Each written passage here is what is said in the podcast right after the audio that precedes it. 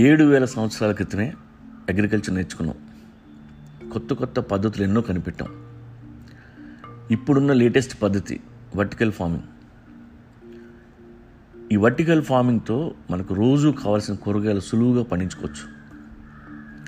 ఇందులో 3 మెథడ్స్ ఉన్నాయి: హైడ్రోపానిక్స్, అక్వాపానిక్స్, ఏరోపానిక్స్. సింపుల్గా చెప్పాలంటే హైడ్రోపానిక్స్ అంటే సాయిల్ అవసరం లేకుండా క్యాప్సూల్స్లో, గ్రేవెల్లో, న్యూట్రిషన్ వాటర్లో పెంచడం. ఆక్వాపానిక్స్ అంటే స్నేల్స్, ఫిష్, ప్రాన్స్ లాంటివి పెంచుతూ వాటి మధ్యలో మొక్కలను పెంచడం. ఇక ఏరోపానిక్స్ ఒక కంట్రోల్డ్ ఎన్విరాన్మెంట్ క్రియేట్ చేసి అక్కడ మిస్ట్ లాంటివి వాడుతూ పెంచడం. ఈ 3 పద్ధతులు మంచివే. అయితే ఇందులో హైడ్రోపానిక్స్ పద్ధతి సులువైంది. దీనికి ఎకరాల భూమి అవసరం లేదు. మీ టెర్రస్ మీద, బాల్కనీలో, పార్కింగ్ ఏరియాలో ఎక్కడ కావాలంటే అక్కడ ఈజీగా పండించుకోవచ్చు. సాయిల్ అవసరం లేదు.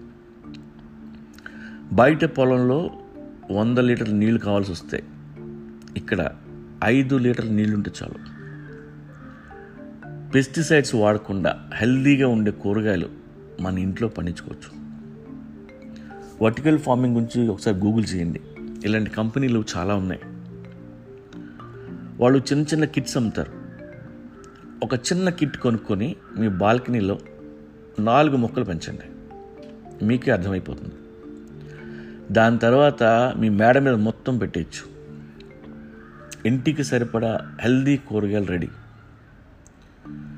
ఈ పద్ధతి వాడితే 2 ఎకరాల్లో పండించే కూరగాయలని మీరు 200 గజాల్లో పండించవచ్చు. ఈ రోజుల్లో బయట వెజిటబుల్స్ కొనాలంటే భయం వేస్తుంది. అన్నీ ఇంజెక్టెడ్వే. రోజుకి జనాభా పెరుగుతుంది. రాబోయే 25 ఏళ్లలో ఇప్పుడున్న కల్టివేషన్ 70% పెరిగితే కానీ ఫ్యూచర్లో మనకి ఫుడ్ దొరుకుతుంది.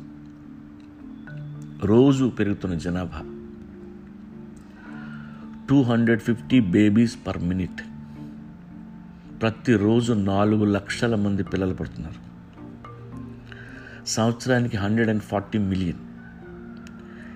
ఈ లెక్కన 2 డికేడ్స్లో 10 బిలియన్ పాపులేషన్ అయిపోయి ప్రపంచం మొత్తం కిక్కిరిసిన ట్రైన్లా తయారవుద్ది. అంతమందికి ఫుడ్ సప్లై ఎక్కడి నుంచి వస్తుంది?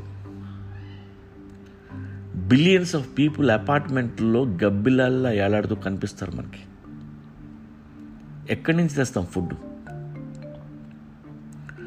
మీకు పుట్టే ప్రతి బిడ్డ సెల్ఫ్ సఫిషియెంట్ అవ్వాలంటే ఒక్కొక్కడికి 1 ఎకరం కావాలి. ఎక్కడ దొరుకుద్ది? 1 ఎకరం కొని ఆ తర్వాత కొడుకుని కనాలి. ఇది జరుగుతుందా? జరగదు. ఇండియాలో 80 మిలియన్ హెక్టార్స్ అగ్రికల్చర్ ల్యాండ్ ఉంది. అమెరికా కంటే, చైనా కంటే ఎక్కువ మంది. అయినా అది మనకు సరిపోదు. ఒక పక్క రైతులు చచ్చిపోతుంటే అగ్రికల్చర్ ఎలా పెరుగుతుంది? అందుకే మనమే రైతులా మారిపోవాలి. మన కిచెన్ పక్కనే కూరగాయలు పెరగాలి. ప్రతి ఇంట్లో రైతు పుట్టాల్సిన టైం దగ్గర పడింది. ఇంటింటా వ్యవసాయం రావాలి. ఎవడి కూరగాయలు ఆడే పండించుకోవాలి. అయితే ప్రభుత్వమే ఈ వర్టికల్ ఫార్మింగ్ గురించి అవేర్నెస్ తీసుకురావాలి. ఎంత మోటివేట్ చేసినా ఒక రైతు ఇలాంటివి మొదలు పెట్టలేడు. ఆ ఫార్మింగ్ కిట్లు కొని స్తోమత కూడా ఉండదు. వ్యవసాయం చేయలేక, కష్టాలు పడలేక ఏ రైతు తన కొడుకు వ్యవసాయం చేయాలని కోరుకోవడం లేదు. అందుకే రైతు కోసం ఎదురు చూడొద్దు. మనమే రైతులుగా మారదాం. ప్రభుత్వమే ముందడు వేయాలి. ప్రతి విలేజ్లో వర్టికల్ ఫార్మింగ్ మొదలుపెట్టాలి. ఇప్పుడు మన రైతులు పండించేవి మనకి భవిష్యత్తులో సరిపోవు. ప్రతి ఊర్లో ప్రభుత్వమే పెద్ద పెద్ద షెడ్లు వేసి అందులో ఈ వర్టికల్ ఫార్మింగ్ చేయాలి. ఏ ఊరికి కావాల్సినవి ఆ ఊరిలోనే పండేలా ప్లాన్ చేయాలి. అది ఇప్పటి నుండి మొదలు పెడితేనే 25 ఏళ్ల తర్వాత మన అవసరాలు తీరుతాయి. లేదంటే మన పిల్లలకి తిండి కూడా దొరకదు. వర్టికల్ ఫార్మింగ్ వల్ల 75% ల్యాండ్ ఫ్రీ అవుతుంది. దాంట్లో వరి, గోధుమ, రాగి, బార్లీ, కినోవా, మొక్కజొన్న, వేరుశనగ అలా ఎన్నో పండించవచ్చు. భవిష్యత్తులో 70% అగ్రికల్చర్ పెరగాలంటే ఇదే మంచి మార్గం. ఈ పద్ధతి వల్ల ప్రతి ఊర్లో చాలామంది రైతులకి ఉపాధి కూడా దొరుకుతుంది. ప్రభుత్వం దీన్ని గమనించి సీరియస్గా తీసుకోవాలని కోరుతున్నారు. వ్యవసాయం రైతులే చేయాలా? ఏం గవర్నమెంట్ చేయకూడదా? This is the time for the government to enter in to agriculture.